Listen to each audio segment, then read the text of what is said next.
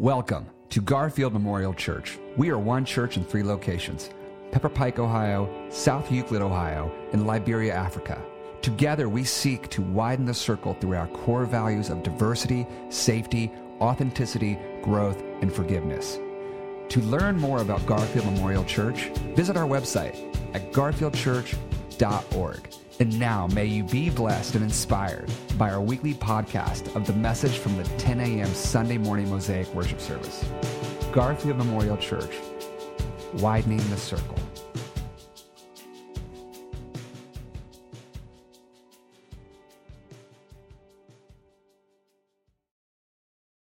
Memorial Church, if you're worshiping with us online, we're so glad that you've joined us uh, for this time of worship. If you're watching during the week, uh, praise God that you set aside a little time uh, for worship during your week. If you're here with us in person, so good to be together.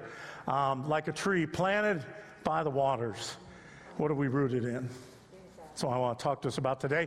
We're in a teaching series called A Sight for Sore Eyes. Now, what that's all about is Pastor Terry kicked it off on September 11th, where she talked about a very, very unique healing service in, in, uh, in the scripture. Jesus healed a man that was blind. Now, there's nothing unique about that. Jesus opened the eyes of many blind. But this one was unique. It's the only one like it, where they brought a man to Jesus. Jesus laid his hands on him and said, Now, do you see anything? And the guy said, Well, I think think I see people, but it looks like trees walking. And, and it kind of looks like, like Jesus screwed up. Like he was in a full count and he swung and he missed. He muffed the punt. I'm sorry, I don't have anything but sports analogies up here. But we know that God doesn't make mistakes, right? We know that Jesus is perfect. He's Alpha and Omega. He's the Rose of Sharon. He's, he raises the dead. He walks on water. He feeds us when we're hungry. He raises us when we die. But Jesus touches the man again. So, why do we have this story? We have this story because I don't know about you, sometimes we need a second touch. Now, I'm going to use that second touch as a metaphor because for me, it might be my hundredth touch. the choir this morning at our nine o'clock, I loved it. It was so perfect for the message in the series we're in right now. They sang that wonderful old song, If We Never Needed the Lord Before, We Sure Do Need Him Now after the past two and a half years and the disruption and the unrest and what we're living through and the pandemic and, and political turmoil and racial anxiety and injustice and all these things that have unnerved us and unearthed us individually, collectively, as a church, as a world. God, we sure need a second touch. We need you to come to our lives. And so I've been saying for the church in this church year, particularly for Garfield, working with our vision team, what is God saying to us now? I felt three things for this church year as we, September on in to next summer, as we're living out together. These three things, you heard Kurt call attention to the first one gather in community. We have at our Connect table, please go. We had about 70 of you sign up last week. God bless you. But oh, oh before you cheer that, we've got 1,200 folks. So we're just scratching the surface, okay? Find ways to connect in community. If you're online with us today, we got a wonderful ambassador at the end of service that's making my whole millennium that's reminding us that even if we're online, and thank God for the technology, still find ways to connect. We need each other. Trees need each other.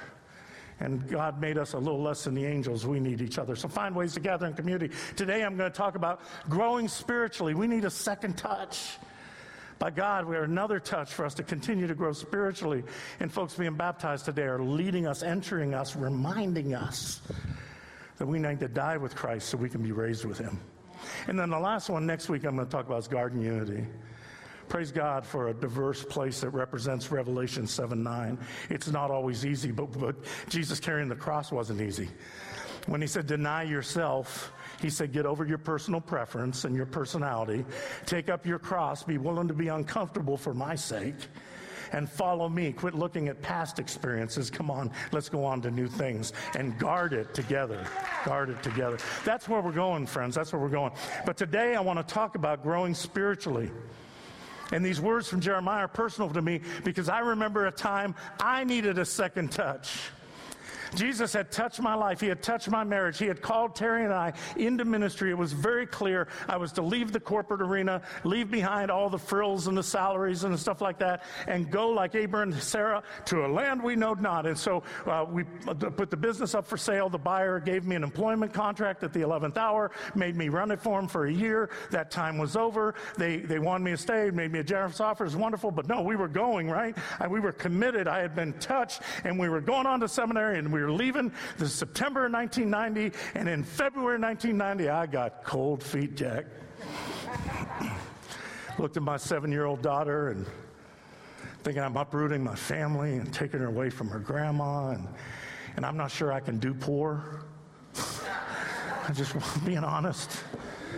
And I was scared. And, and, and it was at that time I had to go to a ministry meeting. In our particular tribe, in the Methodist Church, you, you have to be certified. And I know some of you out there are going, Look, Chip, I've been with you a couple years. You are certifiable. Like, why did you have to go to be certified? But it's just, just a little hoop we had to jump through. And once you're certified, man, you're in. You're on your way to ordination. There's no turning back. You're walking the plank. You're jumping out of the airplane without a parachute. This is it.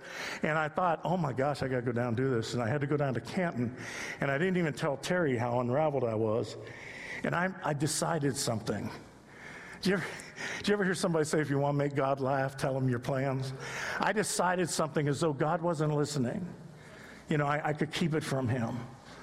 And uh, I decided I'm going to go down there and be my unfiltered self. And some of you know when I'm unfiltered, I can just be flat out obnoxious, man. I, I can be irritating, I'm controversial, I can be edgy, and I said, I'm just going to do that. And then they won't be able to certify me. And then I can go home to my wife and say, Baby, I tried. I could go back to my pastor and say, I gave it my best shot but they found me unworthy. I had, I had planned this. I kid you not, but God is my witness. I w- went down there with that intention. And that's when I met her. She was one of, she became a dear friend of mine, a colleague in ministry, significantly older than me, one of the greatest Methodist preachers I've ever heard preach. Her name was Dr. Reverend Dr. Valerie Stoltz. And she was the chair of that committee that was to certify me. But before she, we, she did, she got up and she read these words from Jeremiah about a tree planted by the water, about a bush in the desert. And, and she said, You know what? She said, I think some of you today, you're probably a little afraid and you're, you're having some doubts and you're a little unsettled and you're, you're, you're getting a little ravel, unraveled. Don't you hate that when you walk in someplace, and maybe I've done it to you, or God's done it to you through me or through one of our preachers? Don't you hate when you go in and somebody starts preaching and you go, Are my phones tapped? Like, are they wiretapped? Is there a private investigator following me? And all of a sudden, the crowd disappears, and you think it's that, you know, God is speaking just to you. She ruined me. She said, uh, you know, what are you going to do if you're not planted in God? Are you going to wither up? Are you going to go someplace to a dry place? But if you're planted, if you're rooted, then come and follow me. And I said, okay. And at that moment, Jesus touched me a second time. We need these second touches, friends. And, and so this is why I want ask you today are you planted in your faith, or is your faith kind of on again, off again, kind of like the weather in Cleveland? Do you allow God into parts of your life and call on Him when you really need Him? Or are you rooted? Are you deeply rooted in spite of the circumstances? That's what Jeremiah is asking us today. If you heard Kurt, Pastor Kurt read those scriptures, he's saying to us, and we got an imagery, I just want to put these in front of you. Are you a shrub in the desert? Or are you a tree planted by the waters? See, if you're, if you're a shrub in the desert, Paul warns us, if you read Ephesians 4, that when we're shrubbed and we're not deep down rooted in God, he said, you will be blown to and fro by every wind, by people's trickery, by their scheming, by every new conspiracy theory that comes down the pike. But, but if you're rooted in God, if you're rooted in Him, you have a chance to hold up even when the heat comes. And friends, it will come. And so he's saying to us, he uses the image of the heart, right? In verse 9, the heart, he said, the heart's a weird thing, man. It's, it's messed up, it's screwed up, but thank God God searches and tests the heart. Now, when he was talking about the heart, he wasn't talking about the, the organ that pushes blood through our bodies, right? He wasn't talking about Valentine's Day. and touchy feely, hallmark romance and all that. That's not what heart meant in Hebrew. And the heart in Hebrew is who you are, how you live and think and walk and breathe. It's your operating system, it's how you do life. And he says, Our hearts, there, there's three things with our hearts. He said, there's a, there's a radical trust of the heart, there's a radical flaw in every heart, and thank God there's a radical cure for every heart. And that's what I want to talk about today. First, I want to talk about that every, in each of our hearts, there's a radical trust right? There's, there's a radical trust. Our hearts are looking to trust in something. They need to center themselves in something. If it's the operating system, hang with me, I'm no computer expert, but if it's like the software, if it's Windows 10,572, right? It's your operating system, it has to land in hardware somewhere, right? It needs to be centered. I mean, the software is working things out, but it's but it's grounded, it's wired, it's it's centered in something, and the heart needs to be centered in something. Now, Pastor Terry's not here today, my running partner, my best friend in ministry. You know her, Pastor Terry McHugh. If you don't know her, she's our resident hippie. She is. She was at Woodstock, the, the real one. Like, and she reminded me words from a prophet. Now, it wasn't Isaiah, Ezekiel, Jeremiah, Amos, Jonah, wasn't that? It was a hippie prophet named Bob Dylan. Now, all you millennials, get on your phones. They're going to have to Google Bob D Y L A N. But Bob Dylan, he wrote a song. Some of us are my age or older. You'll remember this. He wrote, the, here's his words. He said, You may be an ambassador to England or France. You may like to gamble. You may like to dance. You may be the heavyweight champion of the world. You may be a socialite with a long string of pearls. But you're going to have to serve somebody. You may be a business person or some high degree thief. They may call you doctor, they may call you chief, but you're going to have to serve somebody. Oh, yeah. You're going to have to serve somebody. Well, it may be the devil or it may be the Lord, but you're going to have to serve somebody. See what Bruce was, uh, Bob, Bruce, that's, yeah, obviously I listen to a lot of Bob Dylan. Uh, what Bob was saying, what Jeremiah is saying, what others are saying, is that the first point is everybody puts the roots of their hearts into something. Did you hear that scripture? It said, Cursed are those who trust, blessed are those who trust. The heart needs to trust. But when we read those words again, we'll put them up on the screen. Cursed are those who trust in mere mortals and make mere flesh, things of their world, their strength. Remember, Jesus said, Don't store up your treasure on earth. Mere mortals, just earthly things. Their hearts turn away from the Lord. They shall be like a shrub in the desert. They shall not see when relief comes. They shall live in the parched places of the wilderness in an uninhabited salt land. But watch this Blessed are those who trust in the Lord, whose trust is the Lord. They shall be like a tree planted by water, sending out its roots by the strain. It shall not fear when, when heat comes. Its leaves shall stay green. In the year of drought, it is not anxious, and it does not cease to bear fruit. And this is where Jeremiah is pointing to point two. All of our hearts have to trust in something, but there's not just a radical trust in the heart, there's a radical flaw in every heart. And watch this point two that too often we put our roots into things that cannot ultimately sustain us. See, we need to be rooted in something. And if we're not rooted in God, we're going to be rooted in something. And see, the, the, the, the, issue was um, if we put our roots in the wrong things, they could be good things career and looks and health and family and all these things. But if the roots don't go down deep enough, it won't sustain us when the heat's come. Now, I'm going to confess how old I am. I actually, I was very young, but there was a time when straws were not made out of plastic. Anybody at least my age remember that? We had these really flimsy straws, and when you would drink like a Coke out of them or something, when you sucked at the bottom, it would, go, it would collapse. And that's what Jeremiah is saying. If you don't put your roots, down in God, you're going to try to drink of those things, and it's going to collapse.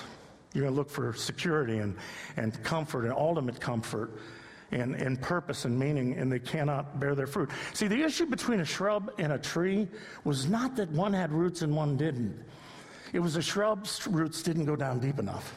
See, I've been to Israel five times, and there are these shrubs, and they're out in the desert wilderness area of Israel. You'll see them around in our country and around the world. What happens is every deserted area, every desert has a rainy season, right? And when the rainy season comes, these shrubs and other plants spring up, and they put down their roots in the, in the moisture that's in the, in the, in, right there in the groundwater, right? And, and, but then when the heat comes, and it always does in the desert and in life, and all of a sudden they're like that straw, they're sucking and sucking, and that, that ground is dry, and they shrivel up and they blow away. That's what a tumbleweed is, right? So it's not they don't have roots, they don't, their roots don't go down deep enough.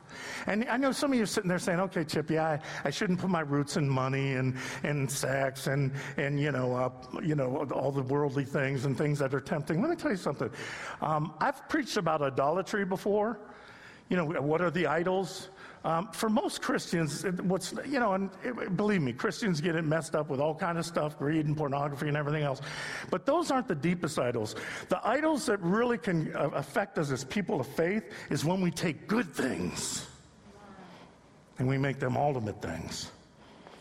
And we put our roots into those, and even those good things, though they nourish our soul, when the ultimate heat comes. I was reminded about this by my wife. She's going to shoot me. She's tired of me talking about her, but I'm sorry. I'm, I can't help it. I really, really tried. I've told this story before, but it's important, I think very appropriate on Baptism Sunday. See, I was baptized, I was raised in a tradition where I was baptized as an infant. My parents presented me and then raised me to know the baptism for myself. So when I went to college under my chaplain, I accepted Christ to be my Savior. Terry was in a tradition that didn't do that, and they waited till you were a teenager before you could be baptized. And and and she she just she loved God, she loved Jesus, wasn't quite ready, and she was baptized as a young adult. I was privileged to be there. They didn't have an immersion pool, unfortunately, and so the pastor put water on her head, and and there was water going down. Her tears were flowing down, and I couldn't tell what was the water and what was her tears. It was just an amazing moment. And we went to pick up my youngest son from college his sophomore year. He was devastated. He was wrecked. He was out in D.C. He had, he had gone off campus. He had got a house with some guys he thought were his friends, and the house turned into a pot house and a party house, and he couldn't sleep, and he was having a tough time academically, and he just had a terrible year. And we went to pick him up after his final exams. He looked gaunt. He hadn't slept in like seven days, and he got in the car, and and he was tired, and we packed up his gear going home. And how many of you know when teenagers get really tired, they kind of revert to their childhood? How many of you know when 40 year olds get really tired, they 60 year olds, and he just needed his mama, you know? And he leaned up and he hugged Terry and he said, Mom, when you had me, was that your best day? I love it.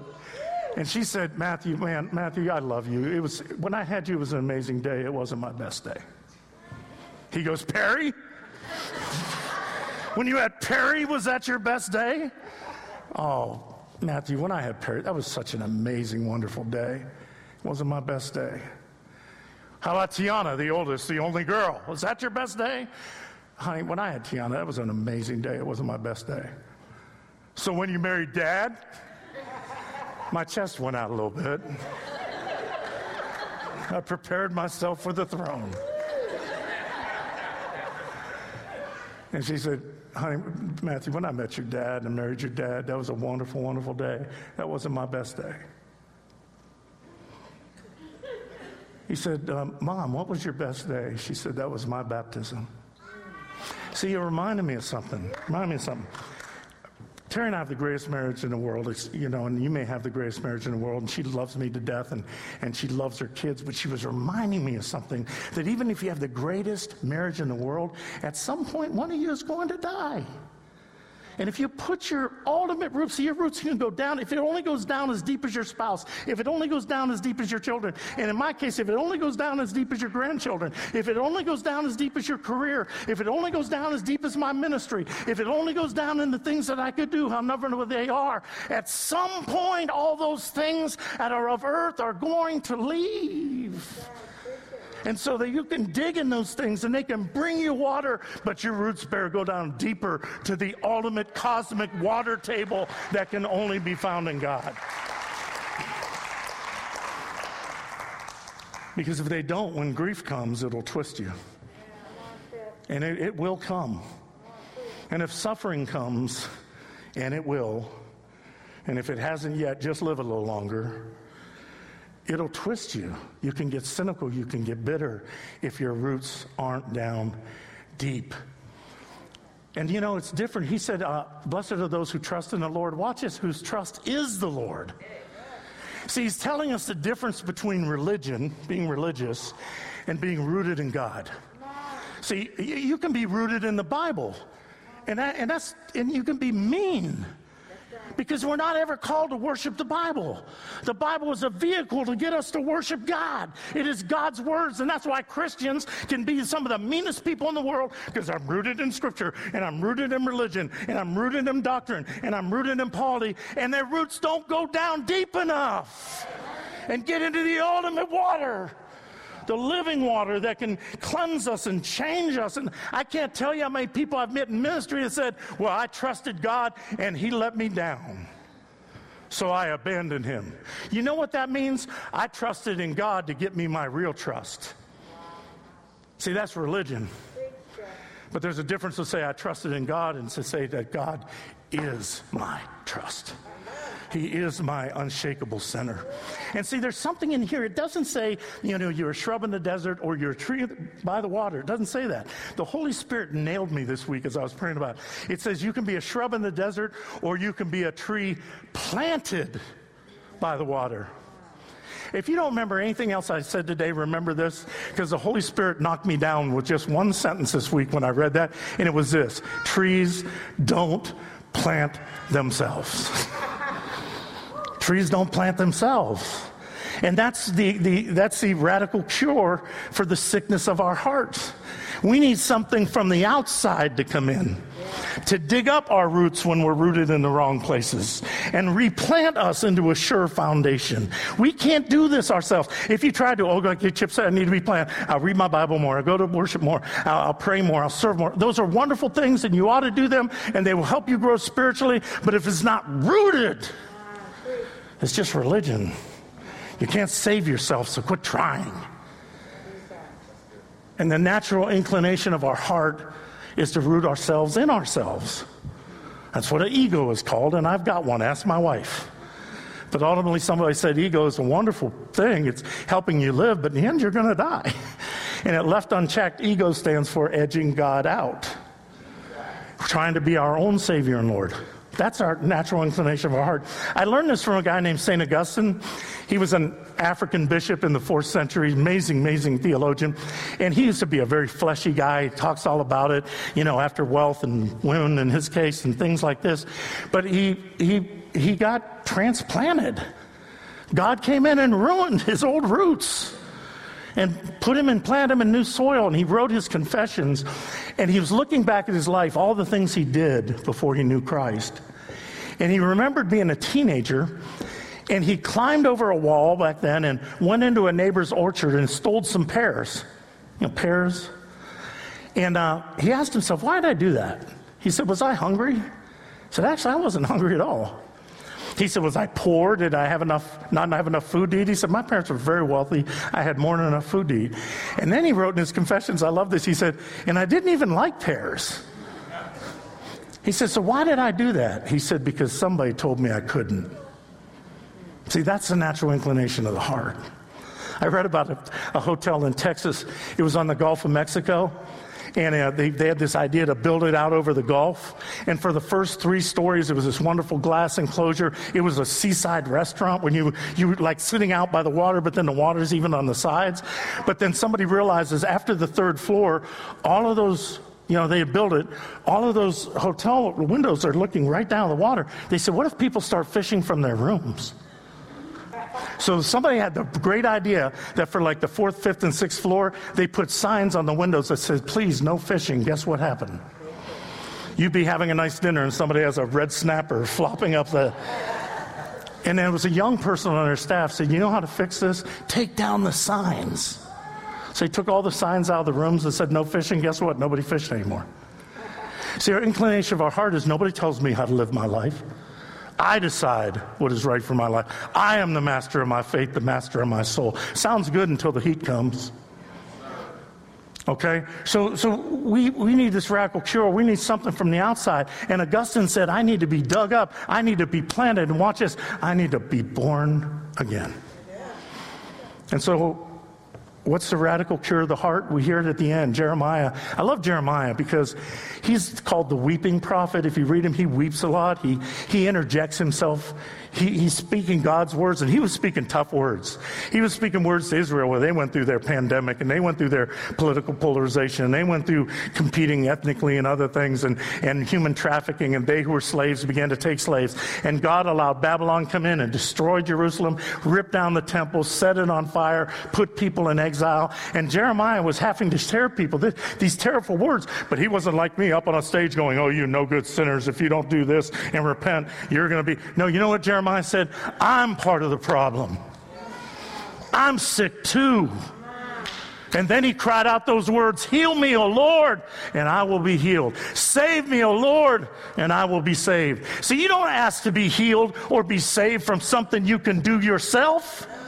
I love what George Carlin, the comedian, once said. He said he loved all the self help books, but they're stupid. He said, if I could do it myself, I wouldn't need the help. And so when you cry, heal me, save me, you're saying, I need help from the outside.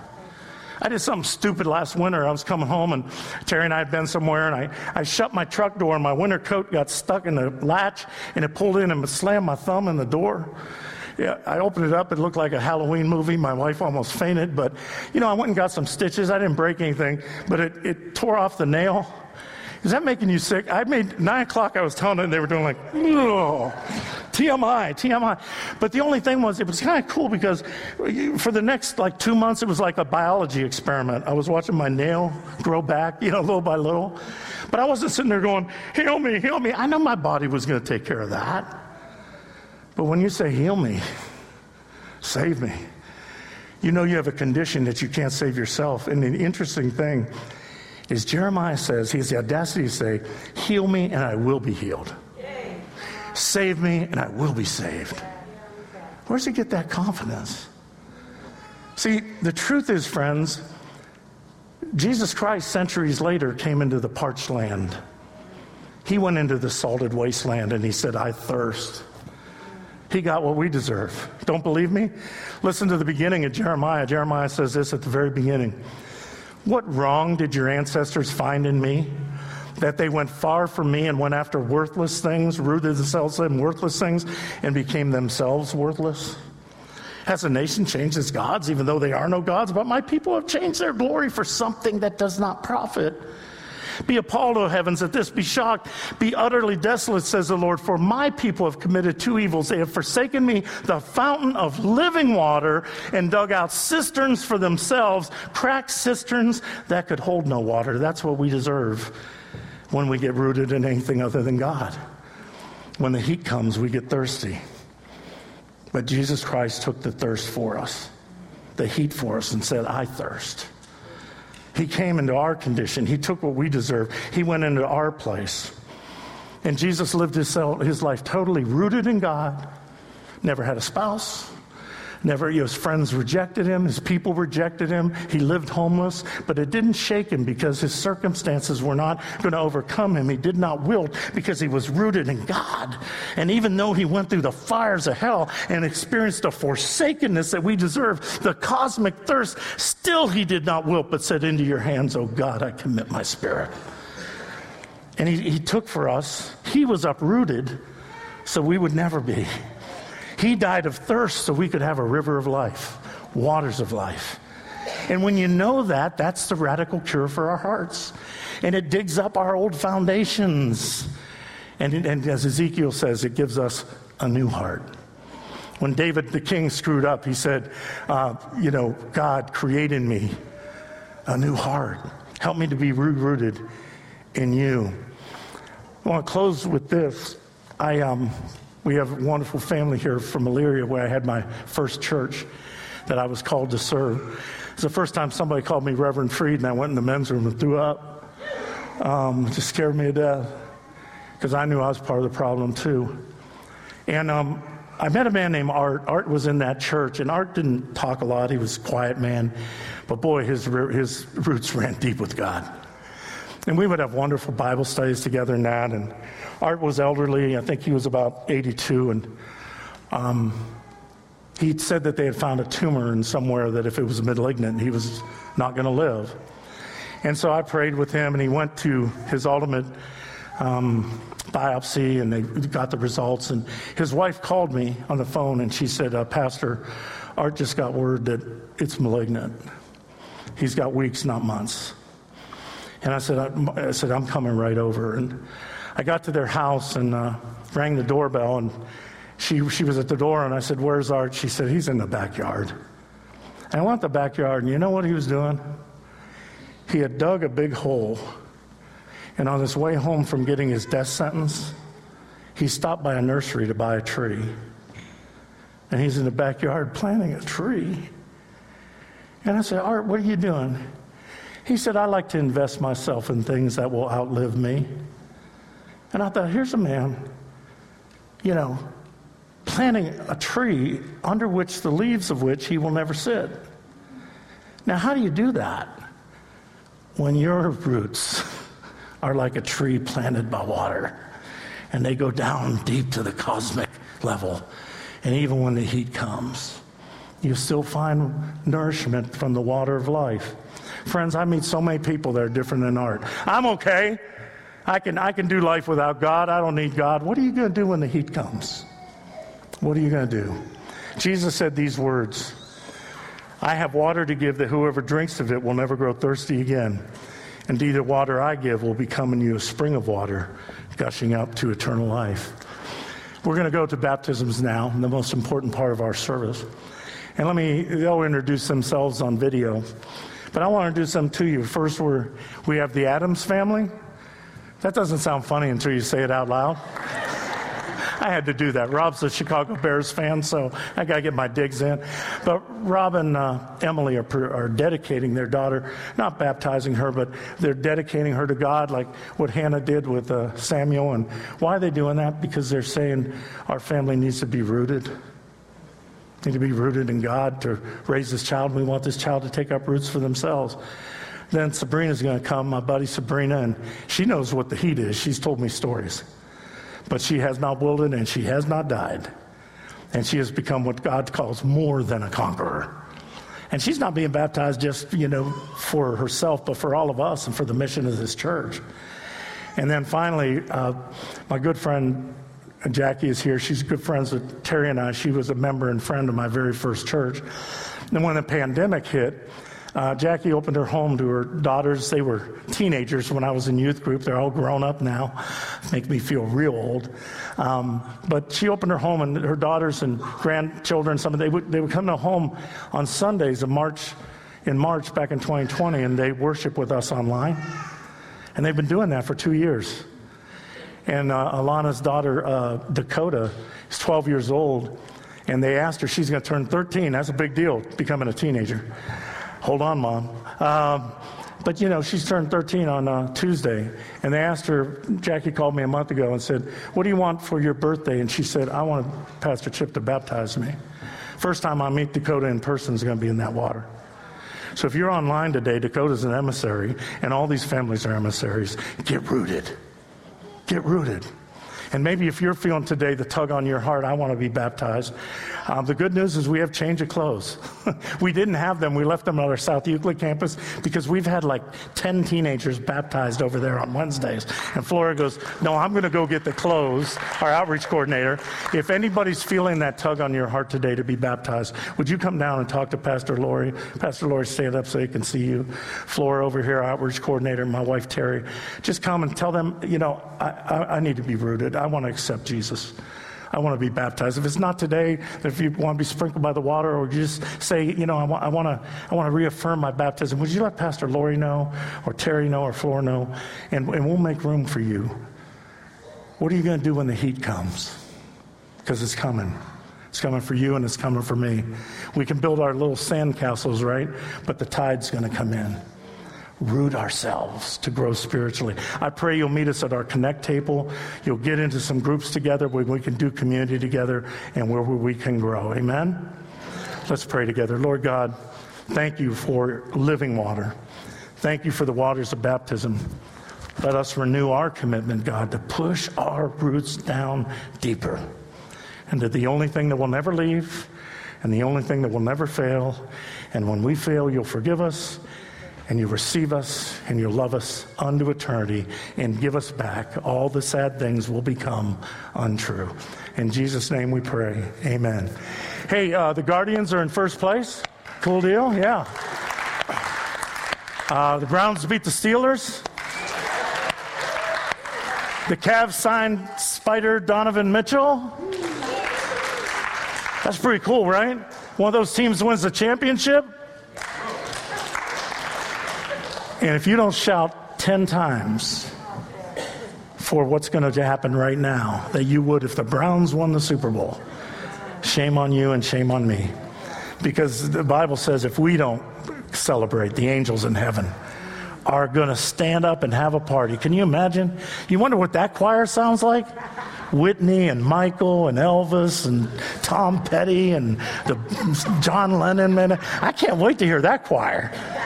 And that choir is going to start singing as soon as these waters are touched. Would you celebrate with them in Jesus' name?